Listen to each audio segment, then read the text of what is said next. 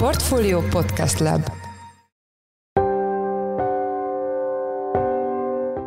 Mindenkit üdvözlünk, ez a Checklist, a Portfólió munkanapokon megjelenő podcastje október 7-én pénteken. A mai műsor első részében arról lesz szó, hogy Oroszország ukrajnai háborúját aránytalanul sok etnikai kisebbséghez tartozó orosz katona vívhatja. Dagestán az, az, az egy nyugtalan régiónak számít, főleg muszlim kisebbségek lakják, tehát ez, ez az egyik régió, amely nagyon érintett, lehet a mostani mozgósításban, és ez egyébként felvételekből is látszik különböző aktivisták és független újságnak az alataiból, illetve szintén nagyon érintett lehet Burjátföld, ahonnan egyébként úgy tűnik, hogy nagyon sokan menekülnek is el a szomszédos Mongóliába. A témával kapcsolatban Kis Csaba, a portfólió globál rovatának elemzője volt a checklist vendége, akivel arról is beszéltünk, hogy miért állhat Putyin érdekében arányaiban sok kisebbségi orosz katona bevetése a fronton. Műsorunk második részében arról lesz szó, hogy az öt éves átározódású lakáshitelek kamata a bankok jelentős részénél megközelítette vagy át is törte a 10%-os szintet. Vannak azonban olcsóbb hitelek, és bár ezek esetében hosszabb időre kell elköteleződni a viszonylag magas kamatszint mellett, de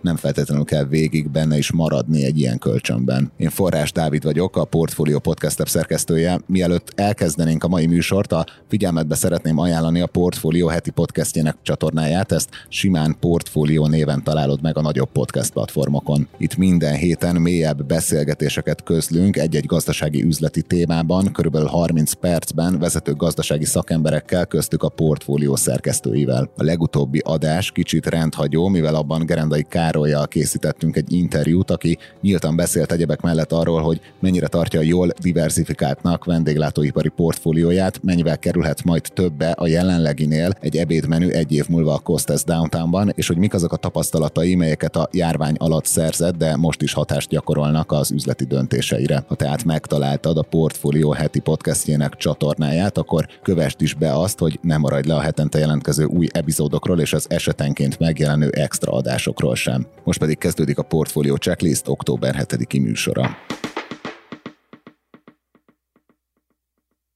Oroszország ukrajnai háborúját aránytalanul sok etnikai kisebbséghez tartozó orosz állampolgár vívhatja meg. A szeptember 21-i mozgósítás óta ráadásul úgy tűnik, még a korábbiaknál is nagyobb mértékben hívhatnak be nem szláv nemzetiségűeket frontszolgálatra. A témával kapcsolatban itt van velünk telefonon Kis Csaba, a Portfolio Globál rovatának elemzője. Szia Csaba, üdvözöllek a checklistben. Ja, üdvözlöm a hallgatókat. Kezdjük ott, hogy a szeptember 21-i mozgósítást megelőzően során hogy alakult az orosz háborús vesztesség etnikai összetétele? Előjáróban fontos mindig megjegyezni, amikor a veszteségekről beszélünk, hogy hivatalos adatok nem nagyon vannak. Az utolsó hivatalos adat, amit az oroszok közöltek, az 6756 halott katona, aki az ukrajnai háborúba esett el. Na most Ukrajna szerint ennél majdnem tízszer annyian estek el, az ukrán becslések azok, azok valószínűleg nagyon fölülbecsülik halottak számát, viszont a nyugati becslések alapján már legalább 15 ezer katona biztos meghalt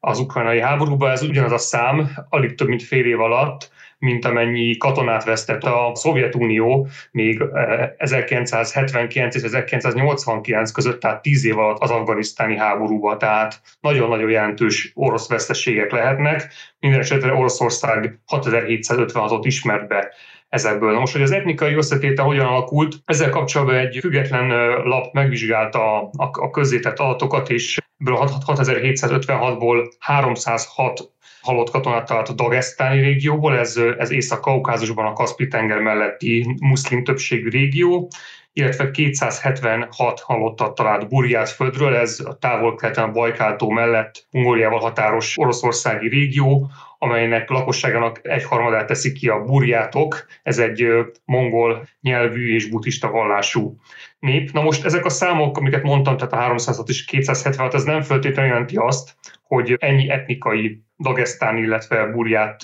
vesztett éltét, hiszen, mint mondtam, Burjátföldön egyharmados kisebbség vannak a burjátok, és kétharmados többség vannak az orosz etnikumok, ugyanakkor arra is lehet adatokat találni, hogy a, ezekből a régióból behívottaknak a nagyobb része is inkább nemzetiségi volt, és nem, nem ottani etnikai orosz.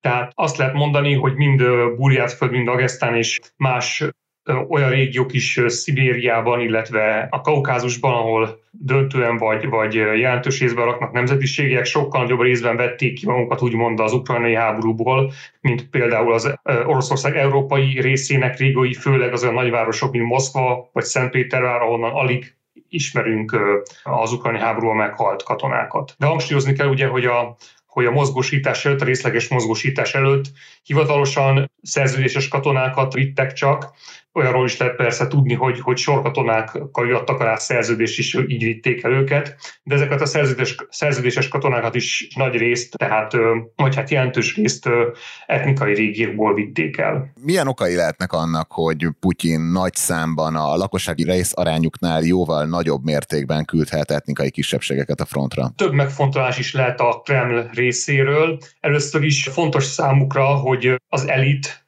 úgymond az, az orosz elit, a, a nagyvárosi polgárság kevésbé vegye ki részét a, a háborúból, hiszen Moszkvában és Szentpétervárban ugye láttuk, hogy most is nagy, nagy tüntetések törtek ki a mozgósítás bejelentése után is. Nyilván itt nagyon erős karhatalom van Oroszországban, tehát attól nem kell tartani, hogy forradalom törne ki, amely elsöpörni a rendszert. Minden esetre azért kisebb ellenállás bontakozik ki vidéken, szegényebb régióban, mint, mint, egy, mint egy városi közegben, főleg Moszkvában és Szentpétervárot, tehát ezért érdemesebb, úgymond könnyebb az orosz vezetésnek ezekből a távoli régiókból besorozni a katonákat.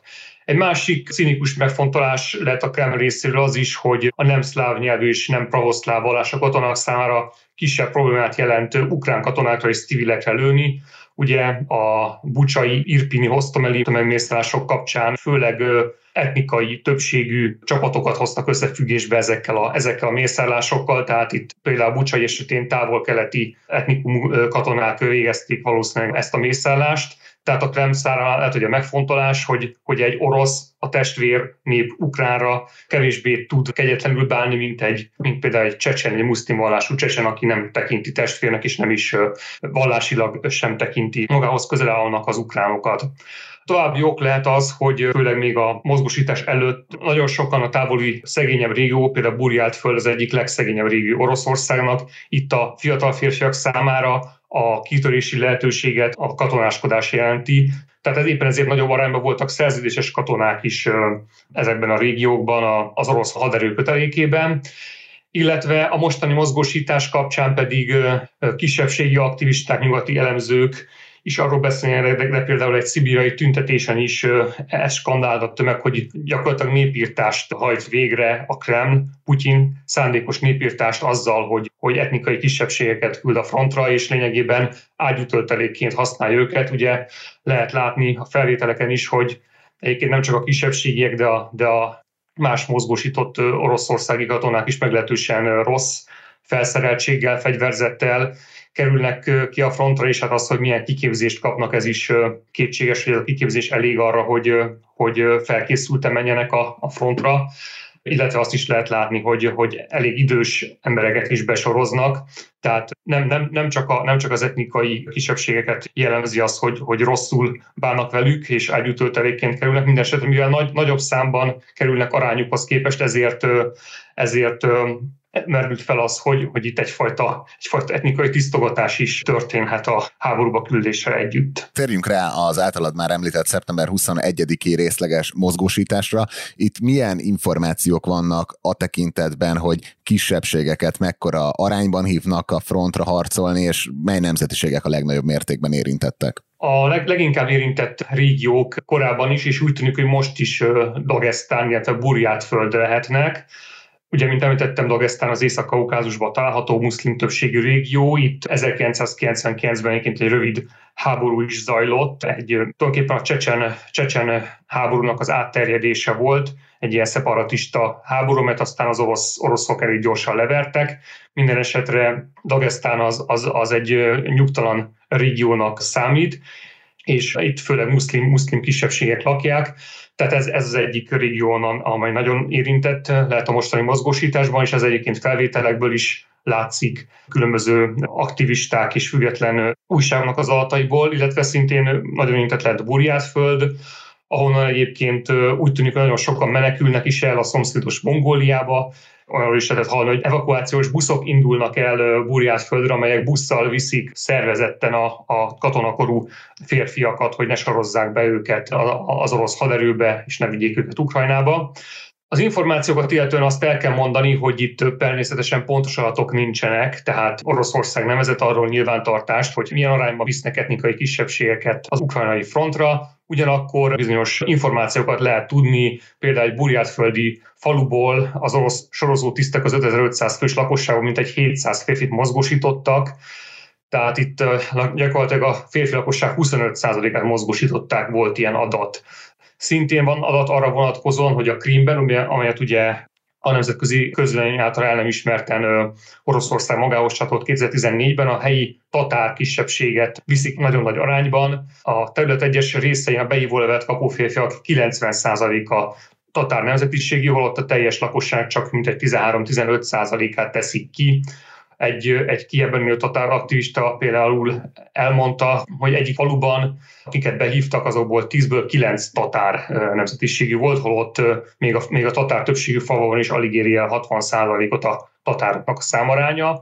Tehát számos adat van arra vonatkozóan, illetve számos felvételt is látunk arra vonatkozóan, hogy nagyon nagy számban visznek el kisebbségeket. Ezek, ezeket természetesen nehéz összesíteni, nehéz egy, egy konkrét számot mondani, hiszen nincsenek hivatalos adatok. Minden esetre a percepció az, hogy, hogy tényleg nagyon jelentős számban kerülnek nemzetiségiek a frontra. Igen, ezzel kapcsolatban szeretnék kérdezni az adatok tisztaságával kapcsolatban, hogy milyen információforrásokra hagyatkozol, amikor a háború ezen aspektusáról írsz? Részben aktivisták, illetve civil szervezeteknek az információra lehet hagyatkozni, például Burjátföldön is működik egy Szabad Burjátföld nevű civil szervezet, számos más ilyen nemzetiségi civil szervezet és aktivista, aktivista dolgozik, akik próbálnak információt szerezni hely, helyben, és megtudni, hogy ténylegesen milyen arányban soroznak be nemzetiségieket, tehát ilyen információkat lehet hallani, illetve hát független lapok, amelyek még, amelyek még működnek Oroszországban, vagy, vagy inkább már külföldre tették a, a székhelyeket, mint például a Medúza,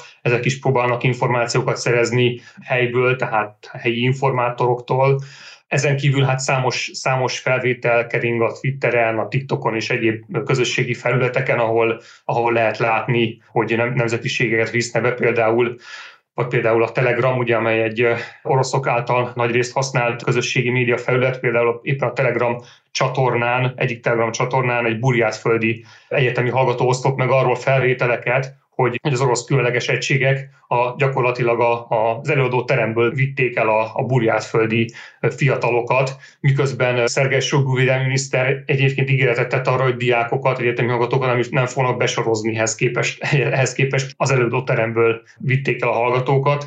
Tehát ilyen másodlagos információforrásokra, tehát nem hivatalos információforrásokra lehet hagyatkozni, ugyanakkor, hogy mondtam, ezeknek a percepciója azt mutatja, hogy, hogy nagyon nagy számban kerülnek etnikaiak a frontra. Ugye az látható, hogy van sporadikus ellenállás a, a mozgósítással szemben, de ez okozhat-e valamilyen strukturális kihívást a rendszer számára? Oroszország lakosságának, tehát teljes Oroszország lakosságának több mint 80%-a orosz nemzetiségű, a 2010-es népszámlálás szerint, tehát kevesebb, mint egyötöde a lakosságnak nemzetiségi. Ez, ez egy nagyon fontos dolog, hogy, hogyha erre a kérdésre akarunk válaszolni. A, leg, a legnagyobb nemzetiség is, a, a tatár, nemzetiség az is alig több mint 3%-os arányban van jelen Oroszországban. Tehát azt lehet mondani, hogy bár egy sok etnikumú országról van szó, majdnem 200 az etnikumoknak a száma Oroszországban, ezeknek az etnikumnak a számaránya nagyon kicsi, és nagyon sokan vannak, és ráadásul nagyon elszórtan vannak. Oroszországban, tehát kezdve Észak-Kaukázus, Kaspi-tenger környéke, Szibéria, teljes Szibéria, az orosz távol-kelet, és nagyon sok vallású van, a buddhisták, muszlim vallásúak, keresztények, animista vallásokat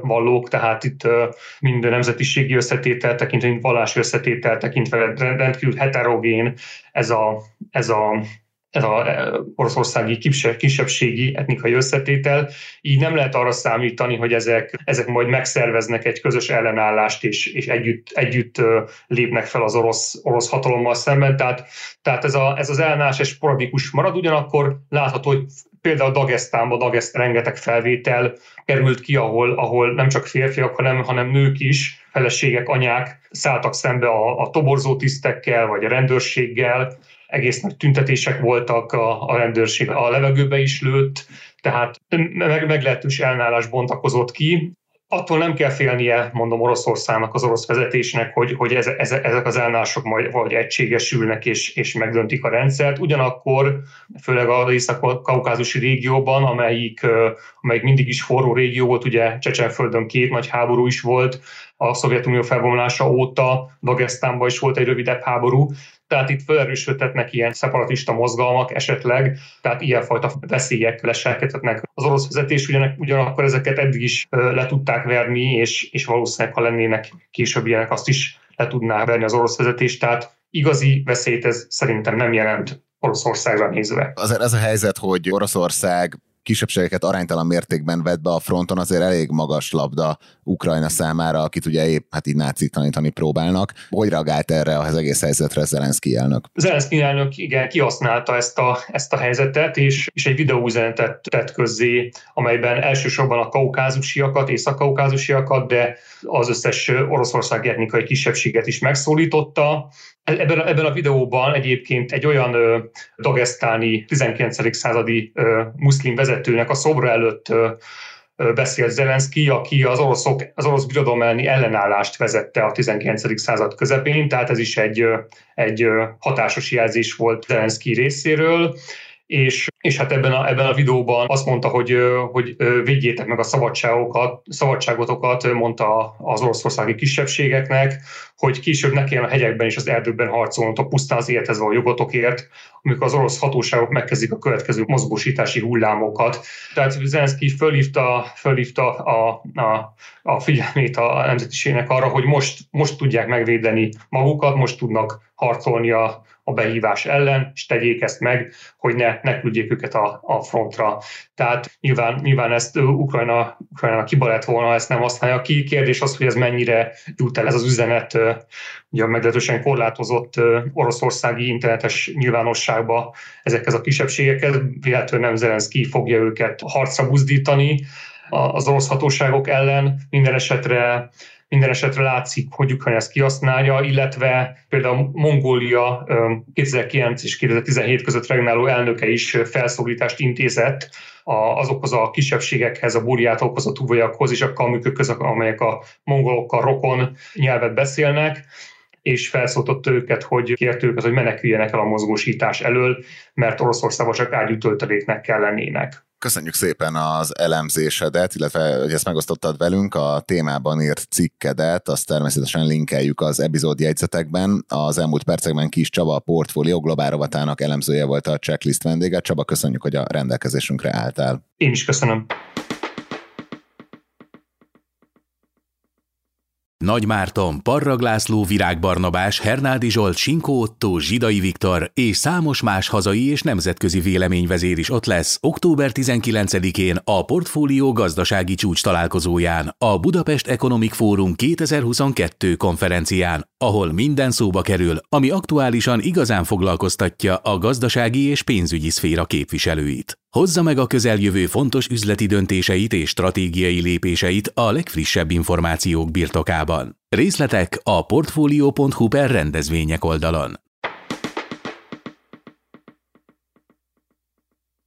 Az öt éves átárazódású lakáshitelek kamata a bankok jelentős részénél megközelítette, vagy át is törte a 10%-os szintet. Vannak azonban ennél olcsóbb hitelek, ezeknél viszont hosszabb időre fixálják be az ügyfelek a viszonylag magas kamatokat. A témával kapcsolatban itt van velünk a stúdióban Palkó István, lapunk vezető pénzügyi elemzője. Szia István, üdvözöllek a műsorban. Szia, köszöntöm a hallgatókat. Azt már a bevezetőben említettem, hogy az öt éves átárazódású hitelek kamata 10% körül jár, de milyen kondíciókkal lehet felvenni lakáshitel 10 évre, vagy, vagy végig fix kamattal. Érdekes módon kicsit alacsonyabbak ezek a kamatok. Az öt éves kamatperiódusi hiteleknek a, az átlagos kamata az 9,6% most már, tehát elmondható, hogy a bankok egy jelentős része már 10% környékén, vagy a fölött jár ezzel a hitelével. Ennél majdnem egy százalékponttal alacsonyabb, 8,8% a 10 éves kamatperiódusú hiteleknek az átlagos kamata, és több mint egy százalékponttal alacsonyabb a 8,5 százalékos átlaggal a végig, a futamidő legvégig fix kamatozású lakáshiteleknek az átlag kamata. És miért állt elő ez a helyzet, hogy minél hosszabb időre fixálom a kamatot, annál olcsóbb a hitel? Régen ugye ennek pont a fordítottját tapasztalhattuk. Annyit fontos pontosítanom, hogy itt most az új hitelekről, az újonnan elérhető hitelekről, vagyis a banki ajánlatokról beszélünk.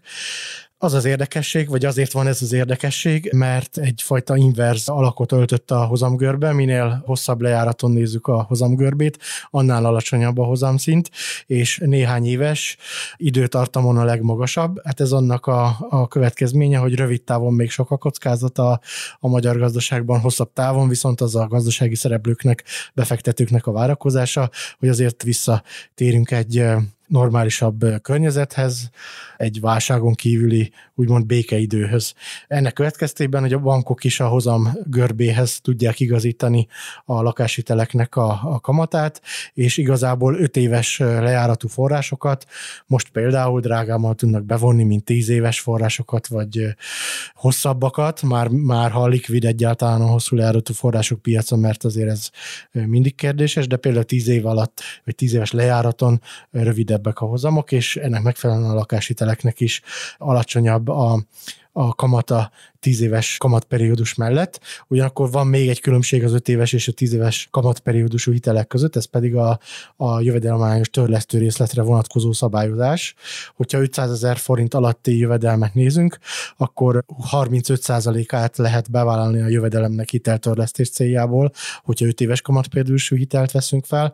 Ha viszont 10 éves kamatperiódusút, akkor akár az 50%-a, sőt a magasabb jövedelem mellett 60%-a is mehet hiteltörlesztésre. Van-e valami, ami alapján arra következtethetünk, hogy milyen kamatok jönnek a következő időszakban? Hát megnéztük azt, hogy a bankközi kamatokhoz és a kamatszavapokhoz képest, amelyeket a bankok lekövetnek, mint referenciaértékeket, hogy alakultak az elmúlt hónapokban a lakáshitelkamatok, és az látható, hogy 3-4 hónapos csúszásban vannak a bankközi kamatokhoz képest. Ennek lehet egy ilyen óvatossági megfontolása is, hogy a szabályok alapján, hogyha legalább három éves kamatperiódusú hitelt nyújt egy bank, akkor a későbbi átározások során is a három-négy hónappal korábbi hozamkörnyezetet kell alapul vennie. A bankok azért is igyekeznek azért pontosabban nem igyekeznek a, a kamatemeléssel, tehát késleltetést alkalmaznak, hogy ne nagyon fussanak előre más bankokhoz képest, egymáshoz képest, tehát piacot próbálnak szerezni. Így például akár olyan is előfordul időnként, hogy egy-egy bank kamatot csökkent, amiről már itt egyébként a napokban, itt a podcastben is beszélgettünk. Folyamatosan emelkednek a bankközi kamatok, pontosabban szeptemberben már nagyjából, az elmúlt hetekben nagyjából megálltak, de ahogy említettem, három-négy hónapos csúszásban vannak ezekhez képest a lakáshitelek, így a következő három-négy hónapban még minden további nélkül elképzelhető, hogy tovább fog emelkedni a lakáshitelek kamata, és ugye az sem jelenthető ki biztonsággal, hogy a bankközi kamatok azok itt megállnak. És mennyivel drágább most lakáshitelt felvenni, mint egy évvel ezelőtt? Egy évvel ezelőtt az öt éves kamatperiódusú hiteleknek a az átlagos kamat az 4,3% volt, ugyanezen banki ajánlatok átlagában, és most ez 9,6%, tehát több mint 5% pontos volt, és mutatni, hogy több mint duplájára emelkedtek a kamatok. Hasonló volt, 4,3-ról 8,8-ra emelkedett a 10 éves, és 5,1-ről 8,5-re a fix, teljesen fix kamatozás, még ez utóbbiaknál volt a legalacsonyabb, 3,4% pontos az emelkedés. Például, hogyha 20 millió forintos 20 éves futamidejű hitelt veszünk alapul, akkor egy évvel ezelőtt egy ilyen hitelnek 120-125 ezer forint volt a törlesztő részlete, ehhez képest most már 178-188 ezer forintnál jár, tehát majdnem meg másfélszereződött, és hogyha figyelembe veszük azt, hogy időközben a bankközi kamatok, kamatszvapok hogy emelkedtek, és erre, ehhez fognak árazni a bankok, akkor a következő hónapban ez a mostani 180 ezer forintos törlesztő részlet, ez bőven 200 ezer forint fölé is emelkedhet. És ez milyen hatást gyakorol ez a folyamat a, a hitelezésre? Látszik-e már visszaesés? Látszik visszaesés. A az augusztusi legfrissebb MNB adatok 19%-os visszaesést jeleznek az egy évvel korábbihoz képest. Júliusinál egyébként ez kisebb visszaesés volt, akkor volt a legnagyobb, közel 30%. Ezen, ez részben az előre hozott idei kereslettel is magyarázható, hiszen tavasszal a Zöld Otthon programban a lakáshitel felvevők egy része sietett a hitelfelvétellel, hogy még beleférjen a két és fél százalékos kamatozású programba, illetve van egy olyan hatás is, hogy az emelkedő kamatkörnyezetet minél többen próbálták megúszni az elmúlt hónapokban is már, így előbbre hozták a lakáshitelnek a felvételét, de így vagy úgy mindenképpen a kamatszint emelkedésének a hatását látjuk most a, az adatokon, és elmondható, hogy a leg, leginkább természetesen a piaci kamatozású lakáshiteleket érintette a kamat környezetnek az emelkedése. 29%-kal esett már vissza augusztusban az egy évvel korábbihoz képest az új lakáshitel felvétel. 68 milliárd forint volt a piaci kamatozású hiteleknek a felvétele, ezen kívül pedig 28 milliárd forintnyi kamattámogatott lakáshitelt vett fel a magyar lakosság. Utóbbiak esetében elsősorban a csok hitelre kell gondolni. Ennek a, a kamata az maximálisan 3% és legalább két gyermek megléte vagy vállalása esetén 10 millió forint, három gyermek esetén 15 millió forint erejéig igénybe vehető. Tehát, hogyha valaki rendelkezik gyermekkel, vagy kilátásban van, hogy születni fog, akkor ezen összegek 10 vagy 15 millió forint erejéig, ha legalább két gyermekről beszélünk, illetve háromról, akkor érdemes kamattámogatott hitelben gondolkodni, azzal jelentősen csökkenthető a, az adósságszolgálati teher a következő akár évtizedes távlatban sőt, hát néhány napja arról is beszéltünk itt a checklistben, hogy még akkor is érdemes lehet ezen elgondolkodni, hogyha valaki mégsem tervez gyereket, vagy nem tervez új gyerekeket. Az elmúlt percekben Palkó István, a portfólió vezető pénzügyi elemzője volt a checklist vendége. István, köszönjük, hogy a rendelkezésünkre álltál. Én is köszönöm a figyelmet, sziasztok!